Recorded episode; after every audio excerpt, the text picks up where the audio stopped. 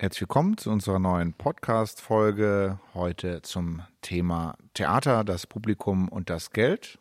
Ja, wir sprechen heute über das doch komplexe System des deutschen öffentlich getragenen Theatersystems, das ja sogar als immaterielles Kulturerbe der UNESCO vorgeschlagen ist und wir diskutieren die Frage, warum die, das Publikum das Gefühl hat, man müsse sich im Theater so anständig benehmen und warum diese Hürde entsteht und warum sich viele Menschen nicht trauen und denken, sie müssten besondere Kleidung dafür besitzen, um sich im Theater zeigen zu dürfen. Ich erzähle euch ein bisschen von meinen Nackterfahrungen im Theater, aber erkläre euch natürlich auch, oder wir versuchen euch zu zeigen, wie viel Geld für das Theater aufgewendet wird und warum das auch notwendig und gut ist und natürlich, warum ihr alle unbedingt mal wieder ins Theater gehen solltet.